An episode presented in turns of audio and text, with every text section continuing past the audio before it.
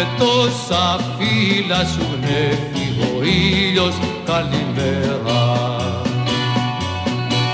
Με τόσα φλάμπουρα λάμπει, λάμπει ο ουρανός. Και τούτη μες στα σίδερα εκείνη μες στο κόμμα. Και τούτη μες στα σίδερα και εκείνη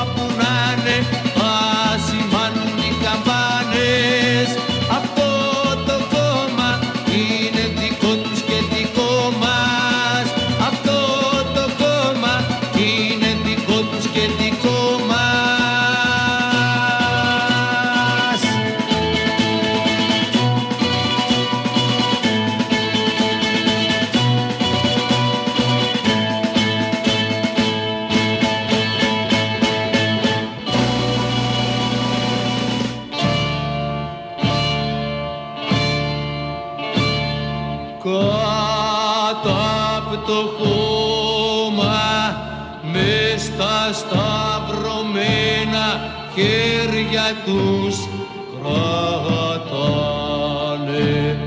της καμπάνας στο σκηνή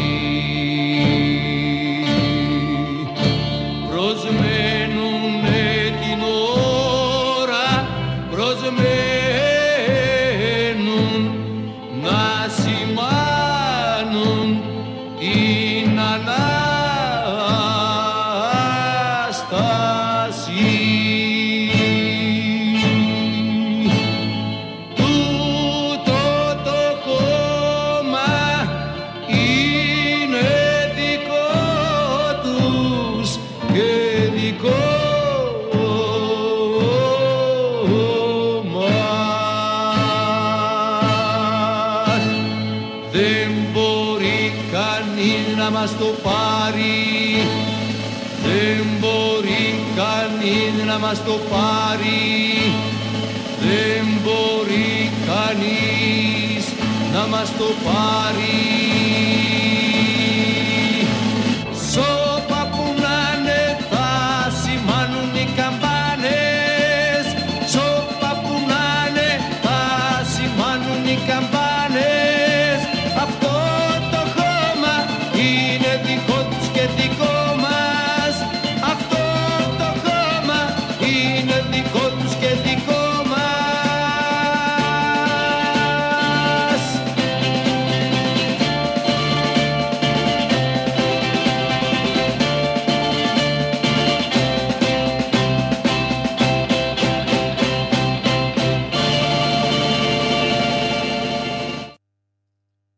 Καλησπέρα φίλοι και φίλοι.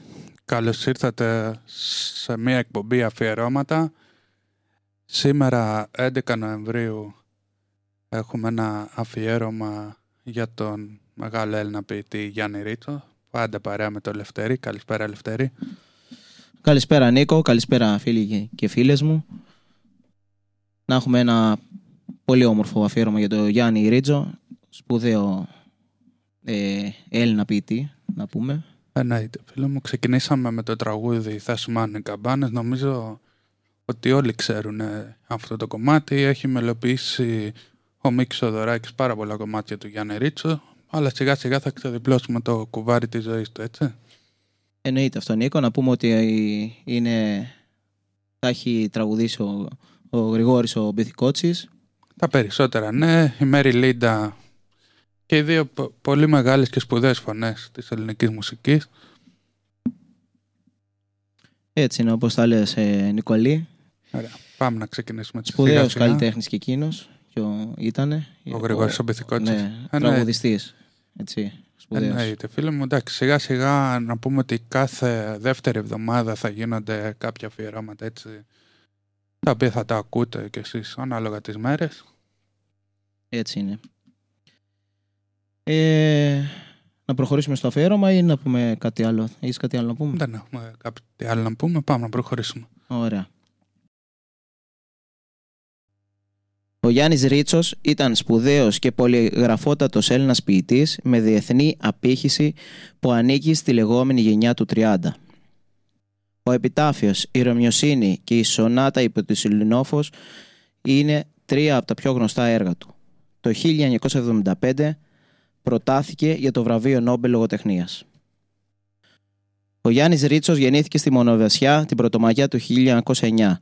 Ήταν το μικρότερο από τα τέσσερα κοπέλια του μεγαλοεκτηματία Ελευθερίου Ρίτσου και της Ελευθερίας Βουζουναρά.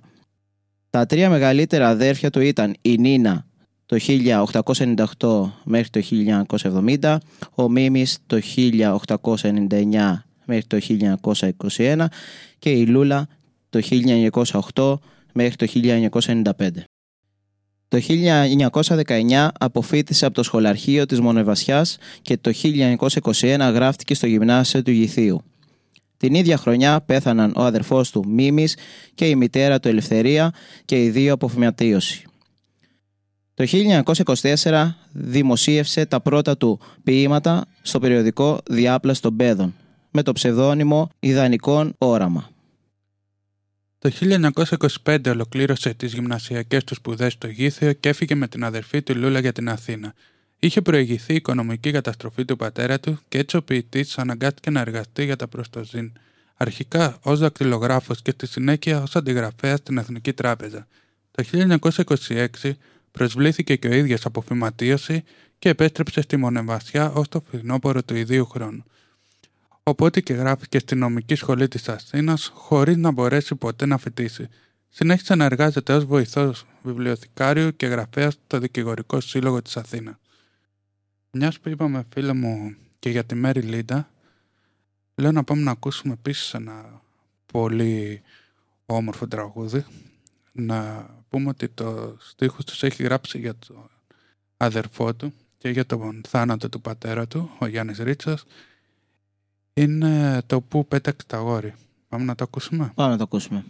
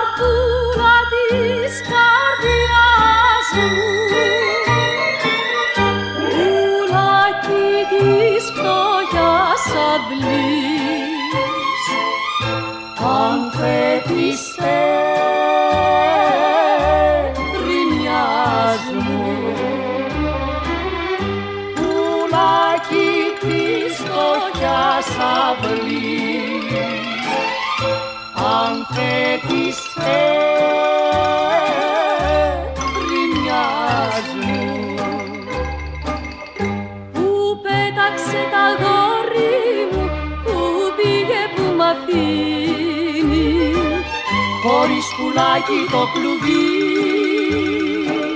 χωρίς νερό η κρίνη που πέταξε τα γόρι μου που πήγε που μ' αφήνει. Χωρίς πουλάκι το κλουβί χωρίς νερό η κρίνη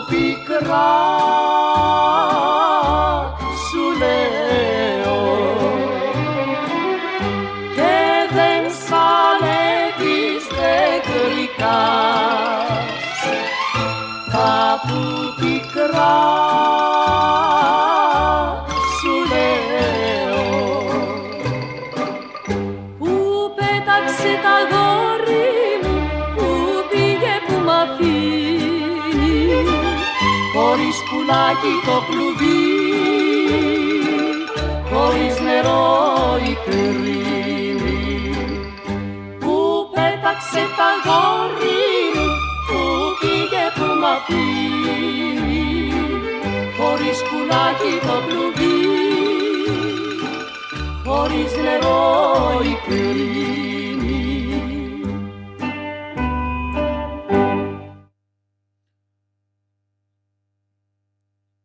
Εδώ είμαστε λοιπόν και πάλι που πέταξε το γόρι μου από Μέρι Λίντα. Να συνεχίσουμε λίγο με το που νοσηλεύτηκε μετά την προσλολή του στην φυματίωση. Να πούμε ότι τον Ιανουάριο του 1927 νοσηλεύτηκε στην κλινική Παπαδημητρίου και τον επόμενο μήνα στο σανατόριο Σωτηρία, όπου έμεινε τελικά για τρία χρόνια. Στη Σωτηρία ο Ρίτσος γνωρίστηκε με τη Μαρία Πολυδούρη και με μαρξιστές και διανοούμενες της εποχής του, ενώ παράλληλα έγραψε κάποια ποίηματα που δημοσιεύτηκαν στο φιλολογικό παράρτημα της εγκυκλοπαίδειας Πυρσός. Από το φθινόπωρο του 1930 και για ένα χρόνο έζησε στα Χανιά, αρχικά στο θυσιατρίο της Καψαλώνας και μετά από προσωπική του καταγγελία λόγω των άθλιων συνθηκών ζωής που επικρατήσαν εκεί σε τοπική εφημερίδα μεταφέρθηκε μαζί με όλους τους τρόφιμους στο σανατόριο του Αγίου Ιωάννη. Τον Οκτώβριο του 1931 επέστρεψε στην Αθήνα και ανέλαβε τη διεύθυνση του καλλιτεχνικού τμήματος της Εργατικής Λέσχης.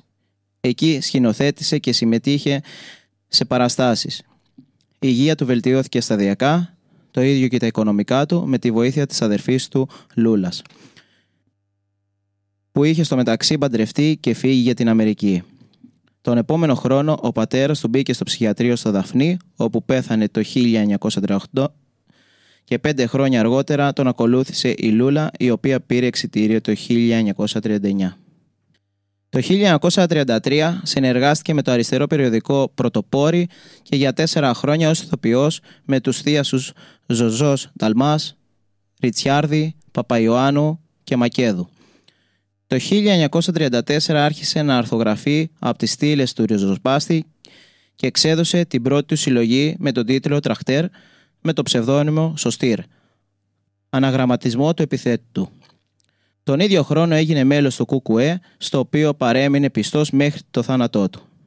Το 1935 κυκλοφορεί τη δεύτερη ποιητική συλλογή του με τίτλο «Πυραμίδες» και προσλαμβάνεται ως επιμελητής κειμένων σε εκδόσεις Γκοβόστη. Στις 9 Μαΐου του 1936 γίνονται στη Θεσσαλονίκη αιματηρές ταραχές και κατά τη διάρκεια της μεγάλης καπνεργατικής απεργίας. Την επόμενη ο Ρίτσος βλέπει στο ριζοσπάστη τη φωτογραφία μιας μάνας να θρυνεί το νεκρό παιδί της και παίρνει αφορμή για να γράψει ένα από τα πιο δημοφιλή ποίηματά του, τον Επιτάφιο, που εκδίδεται σε 10.000 αντίτιμα με τη, μετα... με τη τακτορία Μεταξά 1936-1940. Τα τελευταία 250 καίγονται στους στήλους του Ολύμπιου Διός. Το 1937 ανασυλλεύεται στο σανατόριο της Πάρνηθας και τον ίδιο χρόνο συγκλονισμένος από την αρρώστια της πολύ αγαπημένης του αδελφής Λούλας γράφει την ποιητική σύνθεση «Το τραγούδι της αδελφής μου», ένα από τα ωραιότερα λυρικά της νεοελληνικής ποίησης. Ο Κωστής Παλαμάς εντυπωσιασμένος από το ποίημα έγραψε τους στίχους «Εγκόμε για το ρίτσο». Γρήγορο αργοφλίβισμα της γαλάζιας πλάσης να παραμερίσουμε για να περάσεις. Το 1938 κυκλοφορεί η Αρινή Συμφωνία και προσλαμβάνεται στο Εθνικό Θέατρο.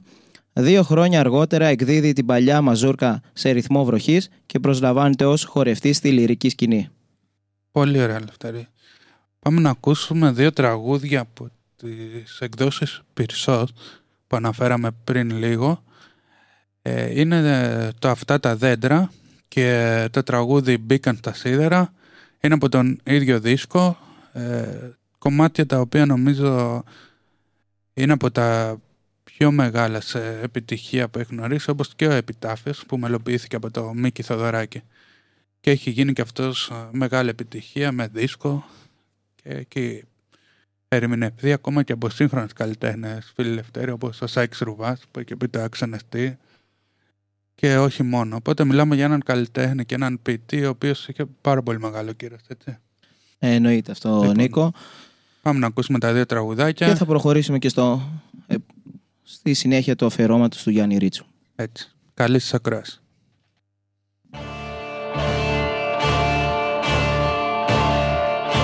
Αυτά τα δέντρα δεν βολεύονται με λιγότερο ουρανό. Αυτές οι πέτρες δεν βολεύονται κάτω απ' τα ξένα βήματα.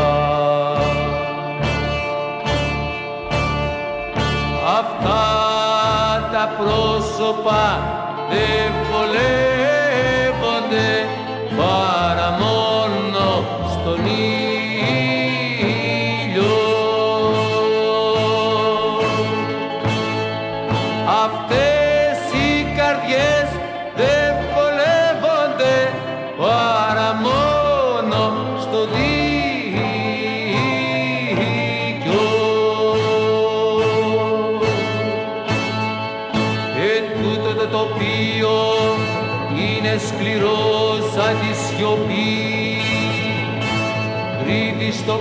του τα πυρωμένα του λιθάρια Κρύβει στο φως τις ορφανές ελιές του και τα πέλια του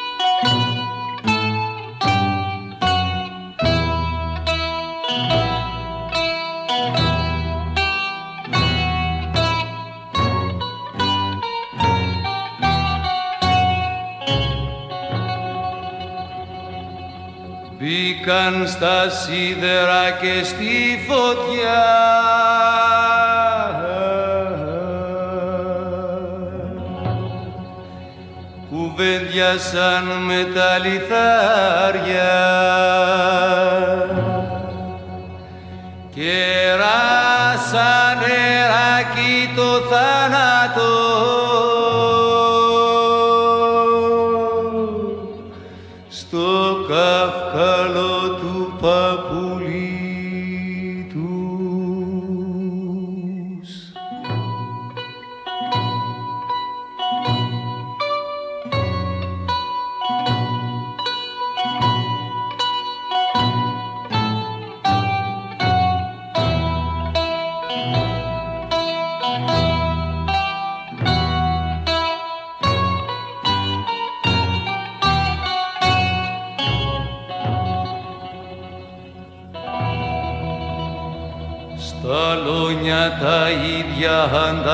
αντάμωσαν το διγενή.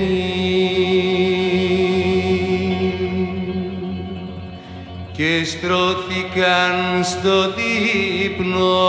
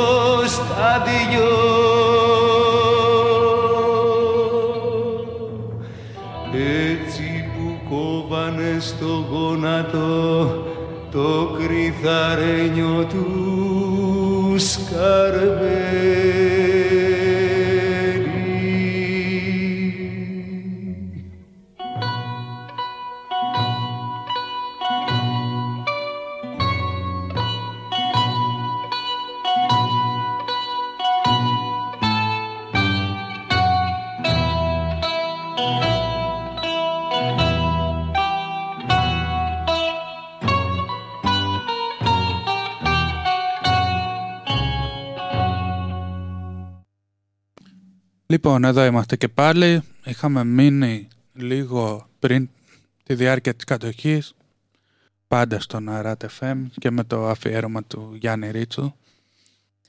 Να πούμε Νίκο ότι στη διάρκεια της κατοχής ο Ρίτζος έζησε κατάκητος παρόλα αυτά συμμετείχε στη δραστηριότητα του μορφωτικού τμήματος του ΕΑΜ.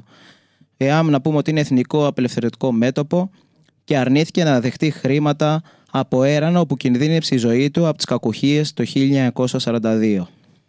Μετά την ήττα του Ελλάς στα Δεκεμβριανά ακολούθησε τις δυνάμεις του στη Σύμπηξη. Περνά από τη Λαμία όπου συναντά τον Άρη Βελχιώτη και φτάνει μέχρι την Κοζάνη όπου ανεβάστηκε το θεατρικό του «Η Αθήνα Στάρματα». Το 1945 γράφει τη Ρωμιοσύνη, ένα ακόμη δημοφιλές ποίημα του, που το μεγαλοποίησε το 1966 ο Μίκης Θεοδωράκης. Πολύ ωραία, φίλε Λευτέρη. Να πούμε και λίγο ότι είχε πολύ σημαντικό ρόλο κατά τη διάρκεια του εμφυλίου πολέμου, τον οποίο εξορίστηκε λόγω της αριστερής δράσης του στο κοντοπούλι της Λίμνου το 1948, στη Μακρόνισο το 1949 και στον Άγιο Ευπράτειο από το 1950 μέχρι το 1951. Το 1952 επέστρεψε στην Αθήνα και πολιτεύτηκε στην ΕΔΑ και το 1954 παντρεύτηκε την παιδίατρο Φιλίτσα Γεωργιάδου από τη Σάμο, με την οποία απέκτησε μία κόρη, την Έρη, το 1955. Το 1956 ταξίδεψε στη Σοβιετική Ένωση ως μέλος αντιπροσωπείας διανοούμενων και δημοσιογράφων και την ίδια χρονιά τιμήθηκε με το κρατικό βραβείο ποίησης για τη σονάτα της Ελληνόφοντος.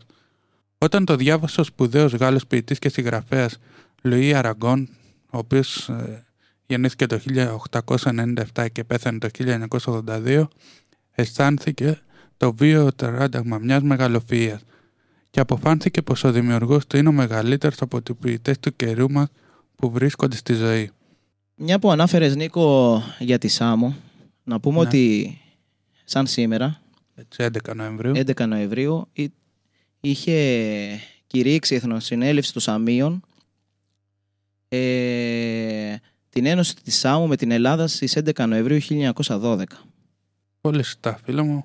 Ε, Την εικονική κατάληψη του νησιού από μοίρα του ελληνικού στόλου το Μάρτιο του 1913 τερματίστηκε οριστικά το καθεστώς της ηγεμονίας των Τούρκων φυσικά καθώς να πούμε ότι είχε παραδοθεί η Σάμος είναι πολύ, πολύ πληκωμένο νησί είχε παραδοθεί στους Άγγλους, είχε παραδοθεί στους Τούρκους όπως και εμείς ε, Έτσι ακριβώς Νίκο, ένα έτσι μικρό απόσπασμα να, έτσι, φίλε μου να πούμε ότι για τη Σάμο. Έτσι, και να πούμε επίσης και για τους Κρήτες ένα σημαντικό αφιέρωμα που έγινε στις 8 Νοεμβρίου είναι το αφιέρωμα για τη Μονή Αρκαδίου στο Ρέθυμνο.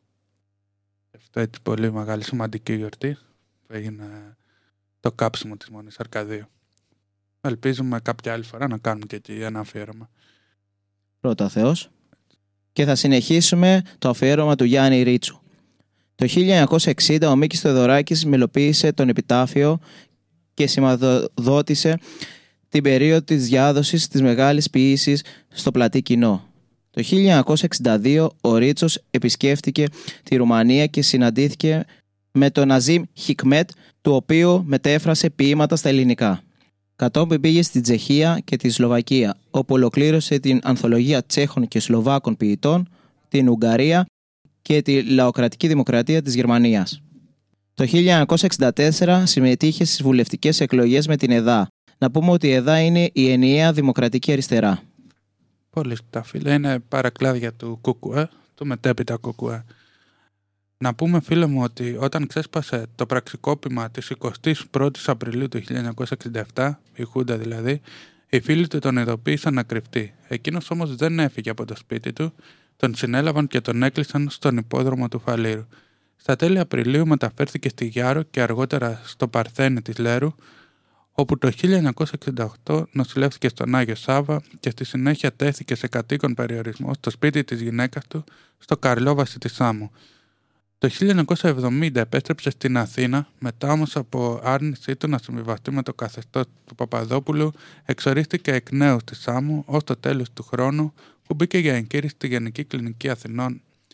Το 1973 συμμετείχε στα γεγονότα του Πολυτεχνείου.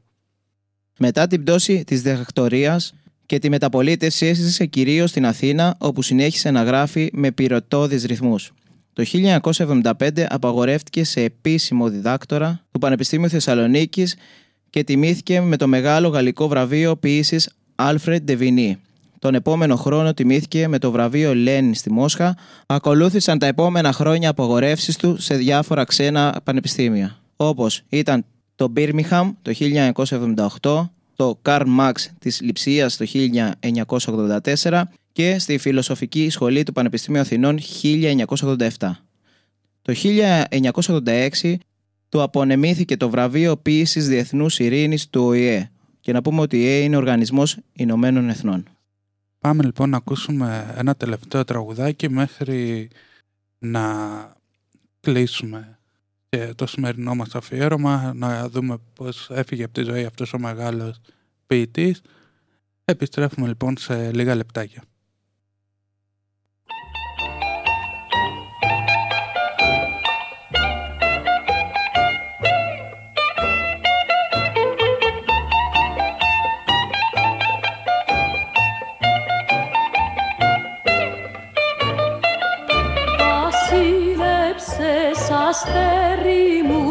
Βασίλεψε όλη η πλάση. Κι ο ήλιος που βάρει όλο μαυρό το φέγγος του έχει μάσει. Κόσμος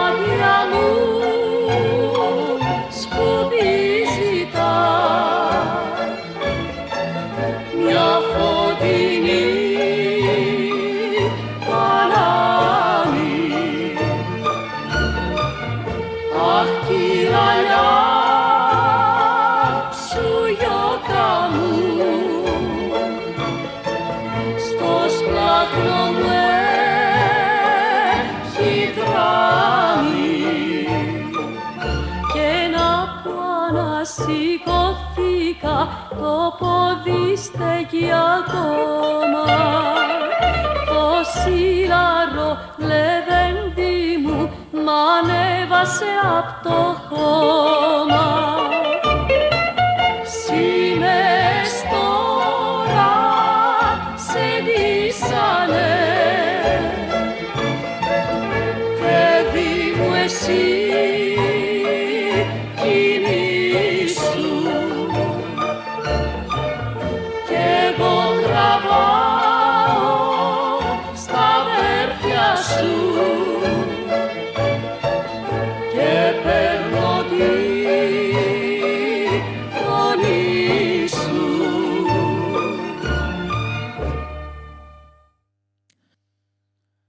Λοιπόν, επιστρέψαμε πάντα στον RAD FM, το ραδιοφωνικό σταθμό των φοιτητών Τελμεπά Χανίων. Με το αφιέρωμα του Γιάννη Ρίτζου.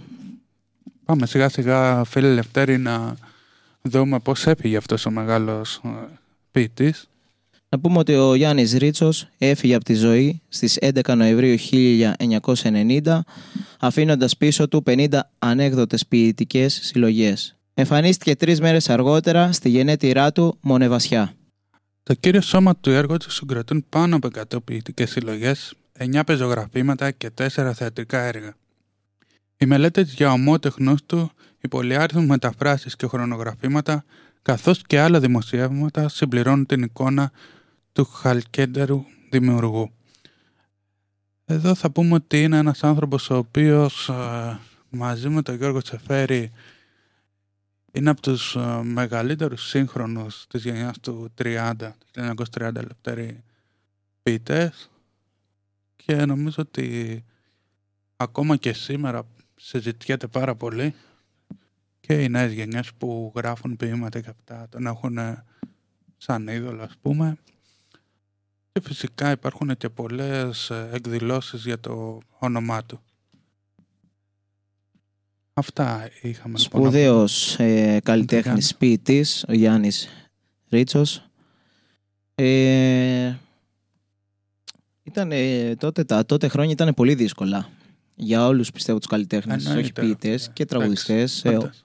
ήταν Μο- πολύ Μόνο δύσκολα αυτά χρόνια. που πέρασε, φυματίωση. Με τα και- αδέρφια του, τη- τους γονείς του. Ε, ναι, Δηλαδή εννοείται. φαντάσου τώρα η μάνα του και η αδερφή του, ο αδερφός αδερφός του που διαβάσαμε πριν, ε, από φυματίωση. Ο πατέρας στο ψυχιατρίο. Ναι. Φαντάσου τώρα. Αυτός από φυματίωση, η αδερφή του στο ψυχιατρίο ήταν δύσκολη η γενικά η ζωή του. Συν ότι εντάχθηκε στα αριστερά μέτωπα και υπήρχαν εξορισμοί και αυτά, όπως και ο Μίκης Θοδωράκης που τον μελοποίησε αργότερα. Λοιπόν, πάμε να ακούσουμε δύο τελευταία τραγουδάκια για να κλείσουμε όμορφα το αφιέρωμά μας. Είναι δύο τραγουδάκια τα οποία έχει γράψει και για τον αδερφό του και για τον πατέρα του αλλά εμείς θα του τα αφιερώσουμε. Είναι από τον Γρηγόρη Μπιθικότσι η ερμηνεία. Και το ένα είναι το ήσουν καλό και το άλλο είναι γλυκιά μεσή. Πάμε λοιπόν.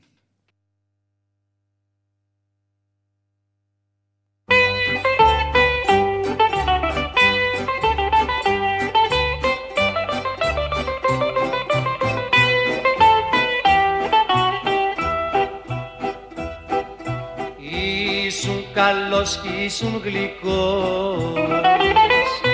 Κι είχες τις χάρες όλες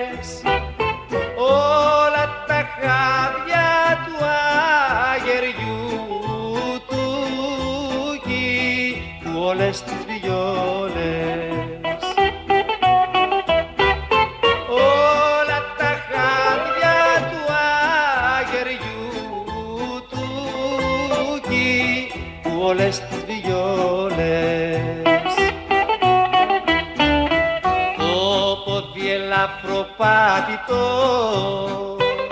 το πόδι ελαφροπάτητο σαν τρυφέρουλι ελάφι πάταγε το κατόπλι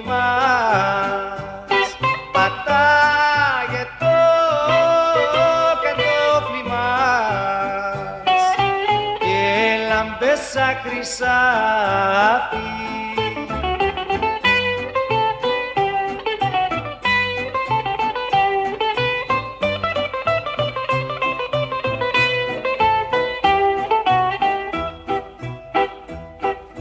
Νιώτη απ' τη νιώτη σου έπαιρνα κι ακόμη αχνογελούσα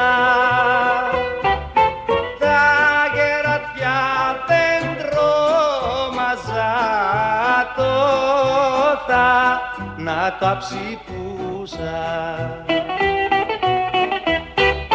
Τα γερατιά δεν τρόμαζα τότε να τα ψηφούσα.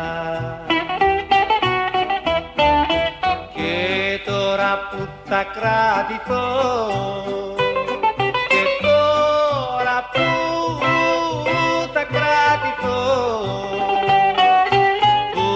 θα στάθω που θα μπω. Που απομείνα ξέρω δεν τρει. Που απομείνα ξέρω δεν τρει. Σε χιονισμένο κάμπο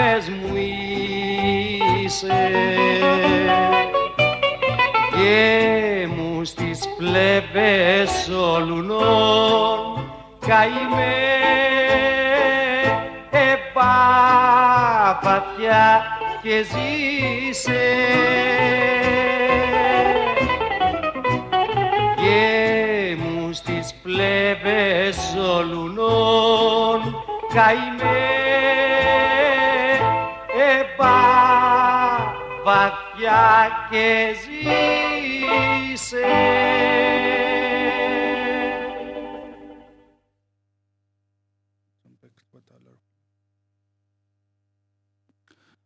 Λοιπόν, εδώ είμαστε. Α, Έτσι κλείσαμε όμορφα το αφιέρωμά μας. Ακούσαμε το «Ήσουν καλός και γλυκέ με εσύ δεν χάθηκες». Με το Γρηγόρη Μπιθικότσι Έτσι. Απίστευτη φωνή κι αυτή. Θα κάνουμε και σε Ακούσαμε αυτόν ένα αφιέρωμα και κάποια τη, στιγμή. και τη Μεριλίντα.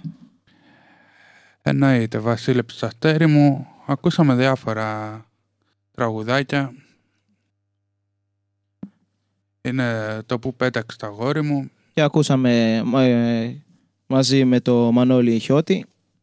Εννοείται, φίλε. Εντάξει, όλα αυτά τα τραγουδάκια που ακούσαμε είναι, νομίζω, τραγούδια σταθμός για το Γιάννη Ρίτσο. Αυτά λοιπόν από εμάς. Ελπίζουμε να έχετε ένα όμορφο βράδυ. Να περνάτε πάντα καλά. Ελπίζω να σας άρεσε το αφιέρωμα, να πούμε. Έτσι, φίλε μου. Από εμάς εδώ την ομάδα του RAT FM. Καλό σας βράδυ.